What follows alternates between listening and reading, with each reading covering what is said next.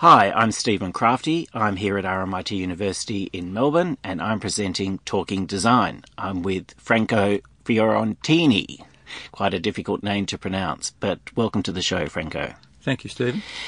Franco or Frank? Franco. Franco, good. We've got that clear.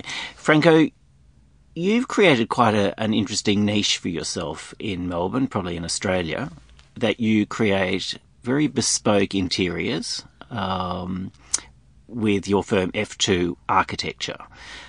Retail, hospitality, domestic work. It's very bespoke. Is that just by accident, or is it just one project tends to attract that type of client? It's interesting that you focus on the bespoke part of the practice. It is very active. In fact, I'll describe our work as from the sublime to the ridiculous, because we work on one hand with major large-scale urban renewal and master planning and projects, as well as large commercial projects. But in every architect there's that desire to work the detail and to create and work with artisans. And in many respects, in the residential and bespoke luxury retail work, it's one of the remaining opportunities for architects to actually work directly with an artisan or a very high quality tradesman, because most commercial work is ultimately tendered out and really focused on its production and repeatability as opposed to its ultimate end quality. So the bespoke residential and retail really has been the focus of a lot of our passion and an outlet for that desire that probably sits deeply in most architects to control a high amount of the detail. It's probably also due to the fact that urban planning, some of the less glossy commercial work, isn't really sucked up very quickly by magazines and newspapers. You know, they want the luxury angle and they want something quite, you know, seductive in a sense. I think residential and luxury items have always had a lot of press because they are personal and most people can relate or aspire to them. Not many people get up in the morning and say, I think I'll buy an office building today, or I think I'll participate in an urban environment. But most people live in a house. They have aspirations which are at that scale and at that level of achievability, regardless of how small, whether it's a room or a house. So there is a high level of interest there and therefore probably a lot of publication at that scale. We were talking just on our way to the studio, and I think it's a very interesting point before we start looking at some of the work, that there are a lot of extremely creative people out there, including architects, but some, not all, but there are some who just can't deliver without, you know, it's great ideas, but you're very focused on service, and I think that's very commendable. How do you see your role? Look, we do see our role in a number of ways. People come to us because they want an architect, so they want to be directed to a design outcome. We also find, though, the process of engagement with a client is a process of engagement with their mind. And they are intelligent people, because they, you know, people don't naturally just come to an architect. They clearly have aspirations for how they want to live and the type of environment they want to live in and how they want to experiment with their own lives. So by engaging in that process, we learn a lot. We learn a lot from the clients, whether their passion is landscape or wine or music, as in the case with a particular client. We learn a lot about different aspects of the work, or if it's engagement with a certain artist or approach. So through that, we then, I guess, bring our own skill to it, which in some respects is guided by what they might do if they had the skills, but ultimately the best projects are a collaboration of the minds. I better say, and I think it's important to say, you work very closely with the other F2 in the practice, which is Frank Mariolli. And so how does it work between the two of you? Do you take on separate projects, or do you discuss the projects together? How does it work? All projects are ultimately the responsibility of Frank Mariolli or myself. depending on the type of project and how it's found its way to the office. But at the creative stage, the design idea stage, we collaborate on each project. Sometimes it's collaboration in creating the germ of that idea, and sometimes it's, if there's already a strong idea that comes very easily from one of us, it's acting in the role of critic. But every project has a collaboration, which is a combination of that creativity and critique. You're almost like brothers, even though you're not brothers, because you study together at Melbourne University in the same year. That's right, and we actually went to high school together, wow, which is quite quite unusual. And you're right, there's been a very strong personal relationship, which I think has helped our creative output from the point of view of honesty. And by that, what I mean is that very few people, when they collaborate or critique work, are brutally honest with what they see, because they're concerned, and often quite rightly, that the recipient isn't really well equipped to take on the criticism as an intellectual piece of critique and not a personal attack. We've been such close friends that the criticism is brutal, and people who know us as students would leave the room thinking there was going to be a punch-up. In fact, nothing could be further from the truth, because the issue that we're discussing is design. It's not personalities. Franco, you've done some amazing things. One project that recently comes to mind is the Moray at the top of Bourke Street in Melbourne. Fabulous retail fit-out that really must have been a joy to create. Well, the Moray store, I have to say up front, was Frank's responsibility, and he can't be here today. So he's been the main creative driver behind it. But it is a wonderful opportunity to reintroduce the Emporium to Melbourne, even though it's on a small scale, because Melbourne has had a great tradition of... We've had George's. George's, yes.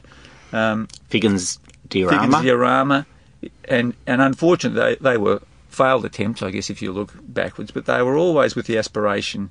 well, George's not initially, but with the aspiration of creating a desirable and, a healthy luxury product destination in Melbourne. And I guess with the influx of many now luxury brands directly to Melbourne and to Australia generally, this was a fairly brave move by the client to say, well, we'll create our own mini emporium. And it's not on Collins Street, it's on Bourke Street. But of course, Bourke Street opposite the Florentino there's a great romance to that location. And it's a rediscovered romance, which was probably there 20, 30 years ago and is being reinvigorated. I mean, what happens generally is something great like the Moray opens and then other great things happen around it. So there's a trickle-down effect, and so people will start to gravitate towards the top of Bourke Street again. Oh, I wouldn't be surprised if it's a catalyst for a niche luxury area to develop around that. I mean, there is niche food in that area, and there's a lot of residential work going. And look, you have things like the Windsor, which are also, they've become tired, and now, obviously, they're being redeveloped. You've done some other interesting projects. One that comes to mind is the Pole House, which is an iconic, I hate the word iconic, but everyone knows about the Pole House along the Great Ocean Road. For those who don't, they're probably not listening, but most people know of this wonderful house that was designed in the late 70s by an engineer. It was the Pole House is in Fairhaven, right on the Great Ocean Road. It was designed... It was built between 73 and 78, designed by an engineer-architect. And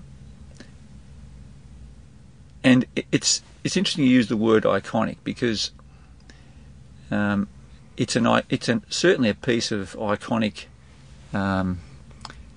social history, and it was an interesting discussion to be had with the client and probably with some colleagues when that project came to us, to what extent you pay deference to an original and to what extent you work with it. Because ultimately, the project is probably a greater act of bravado than it was an act of original architecture. It had a number of precedents in decades prior. So when put to the test by, and in fact it was put to the test by Heritage Victoria, it wasn't ultimately found to be highly significant from an architectural point of view. However, no one would doubt that it's a fantastic act of bravado. And in fact, we paid a lot of deference to the original design when we, I guess, did the makeover. But what you did is you restored or reworked the interior of the Pole House, which is on this huge pole, but you also built a separate house for the owner. Yes, the site has two structures. It's really one house spread over two buildings. So, and it always was. There was always a bedroom and car park, garage, wing on the land, as we would call it, and then a bridge leading to the pole, which was a self-contained unit. In the refurbishment, a new house has been built on the land, and the Pole House is effectively a bedroom suite, self-contained to the house. Yes, but the reality of that structure today is quite different from what we found. Initially, the plan was quite an inward-looking plan.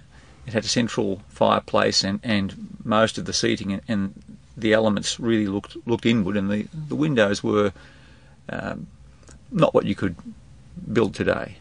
Mm-hmm. It also had some overlooking issues from neighbours. So our approach was really quite simple. It was to really maintain the silhouette of the building, and for most people driving on the Great Ocean Road, it probably doesn't look too much different to how they remembered it originally. But in fact, we've created essentially movable glass walls facing the 180-degree ocean view, and that has changed dramatically the experience inside that building. Franco, you've also done a number of interesting houses around Melbourne. Some of them, as you said, are very specific to the clients. For instance, one owns a winery, and so, you know, the cellar was very important or fundamental to the design. How do you tend to start a project like that, like the house that I'm referring to for the owners of the winery? That's a house that we designed in Hawthorne. That's what I mean, I guess, about the meetings of the minds. Really, at the early stage, you have to spend some time with the clients and understand what makes them tick and how their lives run on that constant tug-of-war between the heart and the head that we all have. And their passion was clearly wine, and they wanted their house in the city to also reflect that passion, even though it was detached from the winery.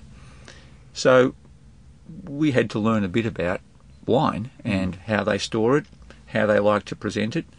And I guess it means spending time and then doing our own research and researching different types of racking, and then saying, well, what kind of room do we want?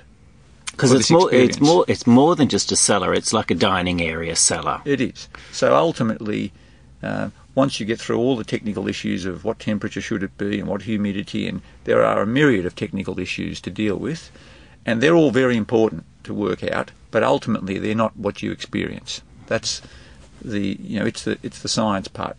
Then it's, well, what kind of room do we want to celebrate this?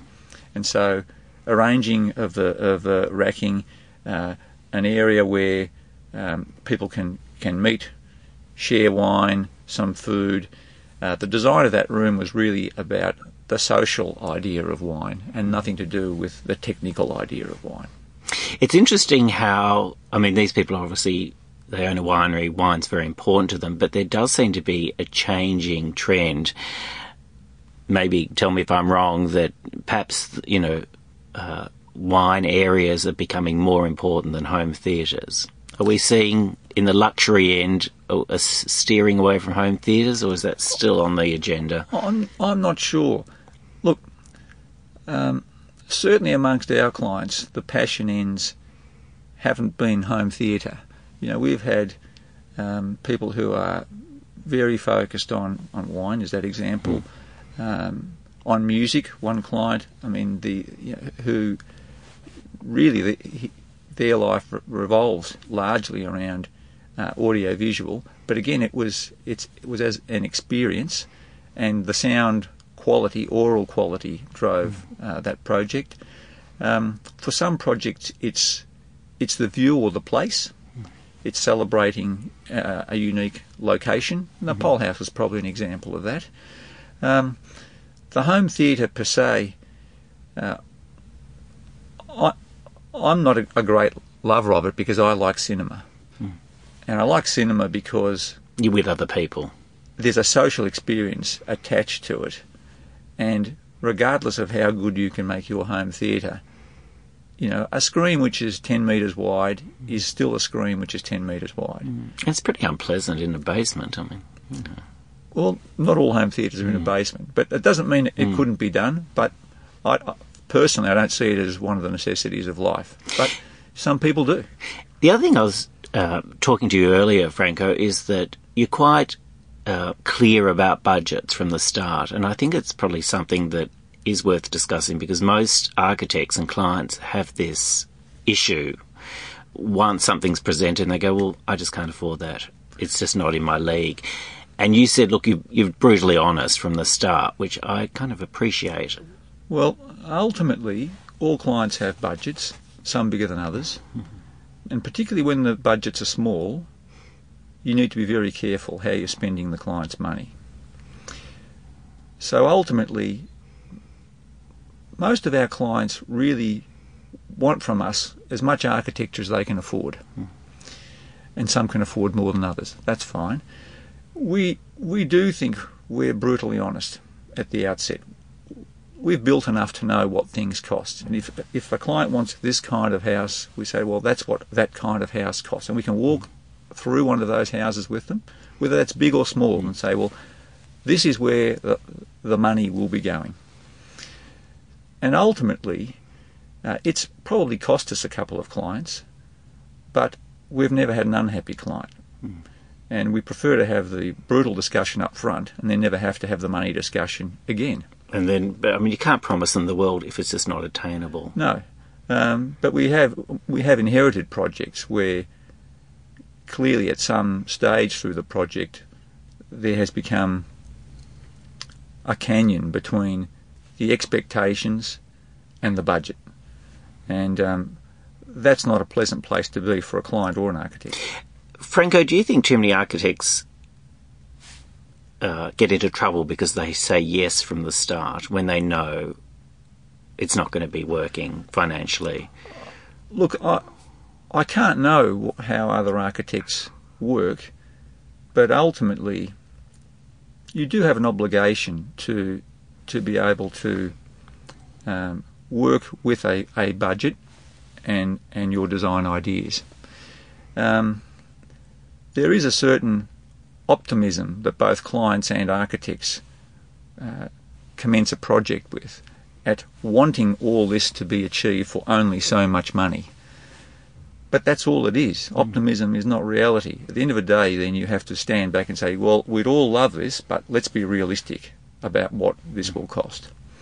And look, we certainly take an approach where we fully explore options with clients, and we say to them, okay, we're going to put some ideas on the table, and some of those are going to be less than your budget, some of those are going to be on your budget, and some are going to be well in excess of your budget.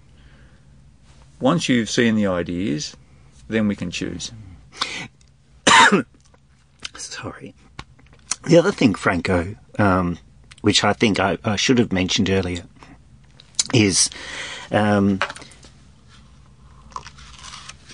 you got the very prestigious commission of doing the Paul Smith store in Collins Street, you and Frank.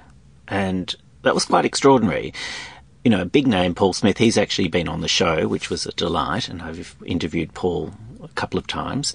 And it was an interesting project because how does that relationship work? I mean, there are hundreds of architects all around the world that must be dying to work with Sir Paul Smith, actually. So to get that call to work on Paul Smith's first store in Australia must have been quite exhilarating. Look, it is a great... Well, it's flattering when the office is approached by new clients, whether they're Sir Paul Smith or really any client. We had been active in the luxury retail area for some time, though, before that call came. And we had been doing the work of Louis Vuitton for 4 or 5 years, exclusively in Australia. And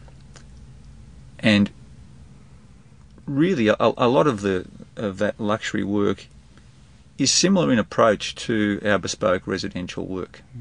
Because this store in Collins Street is actually more like a house than a typical store. Yes, it's like a eclectic house, essentially. So, and you know, the Paul Smith work is very eclectic in many respects. It always combines elements of tradition with new ideas.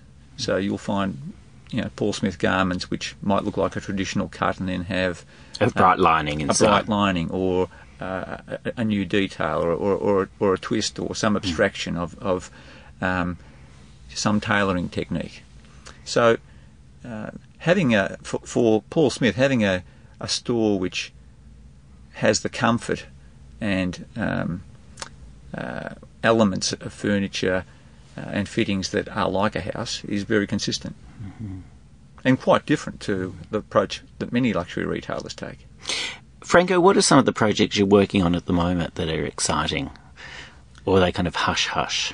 No, we have a real range of projects.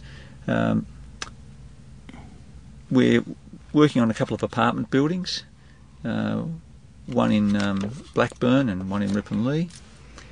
We're doing some new retail work for Louis Vuitton, also for Paspoli, the Australian Pearl company, who are creating a larger presence both in Australia and overseas. We are doing work for a number of the luxury retailers.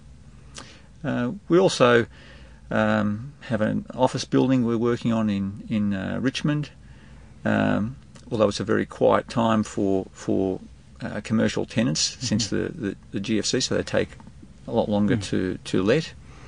We're working on some tourism projects,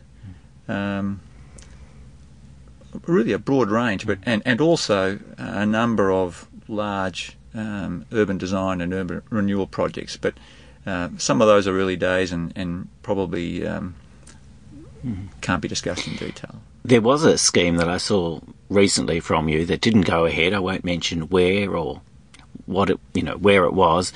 Pretty extraordinary, really quite extraordinary, and it didn't go ahead. And it was quite a big project. How do you feel when something you know is quite special doesn't get the approval? Look, you always enter every project with all the passion you can bring, hoping you'll realise that project. If you can't realise a project, the ideas are still there, and sometimes they're appropriate to a different location. All you can do is take the learning from those. And, you know, that does occur. I mean, ideas can migrate from one project to another. We've got a couple of passion projects in the office at the moment, which, if realised, will be wonderful, and some of them quite sculptural pieces. But you can't take it personally. No. At the end of the day, you enjoy the making, and you have to find the enjoyment in every project you realise, and that has to satisfy you. The other thing I was going to ask you, Franco, and it's, you know, a lot of people for years have been talking about retail. The internet's taken the retail component, you know, the retail made it very difficult for retailers and they've lost business. I've always maintained it's about the retail experience and that few to many retailers actually deliver that experience anymore. And that's what's so lovely about places like the Moray in Bourke Street. You actually walk in and it's an experience, whether you buy something or not. It's absolutely, if you go into the lift, it's, I have to describe this because it is quite an extraordinary experience. You go into a lift to the first floor, you press the button, and all of a sudden the whole place lights up with crystals. And it's all done with mirrors. So you actually feel like you're in this cave with thousands of crystals around you. It's extraordinary. Now, I know that's a big budget lift, but it is an experience that people can enjoy. And why is it that retailers have not putting enough effort into the experience? Because I think at the end of the day, that's a big component of retailing. Look, I certainly agree with you in terms of the attraction of retail being both the purchase and the experience. I mean, and I think, look, online is probably a great way to for people to competitively buy a known object. But if you're seeking something which you don't know, it's a new garment or a new piece, the fitting, the touch and feel, and the theatre of the actual buying is part of that whole experience. The same thing was said about art galleries years ago, that, well, you can go online and look at the catalogues. And certainly when I worked on the National Gallery redevelopment, a lot of work was put into the introducing computer screens on the ground floor so that people could sift through the works. But ultimately, you go to the gallery for the real thing, not for a picture of the real thing. And particularly if I'm at the gallery... Why wouldn't you? And I'm 20 feet away from the original. But you do see, you know, it's like the Looney cartoon of somebody looking at the sunrise on their iPhone. You know, it happens. On that note, Franco, I'd like to say thank you for coming in to talk to me today, and it's been a pleasure, and I've been following your work for a number of years now, and so thanks so much. And you're welcome. You've been with Stephen Crafty, talking design at RMIT University, and you've been hearing Franco Fiorentini, one of the directors of F2 Architecture. So thanks for coming in. Thank you for having me.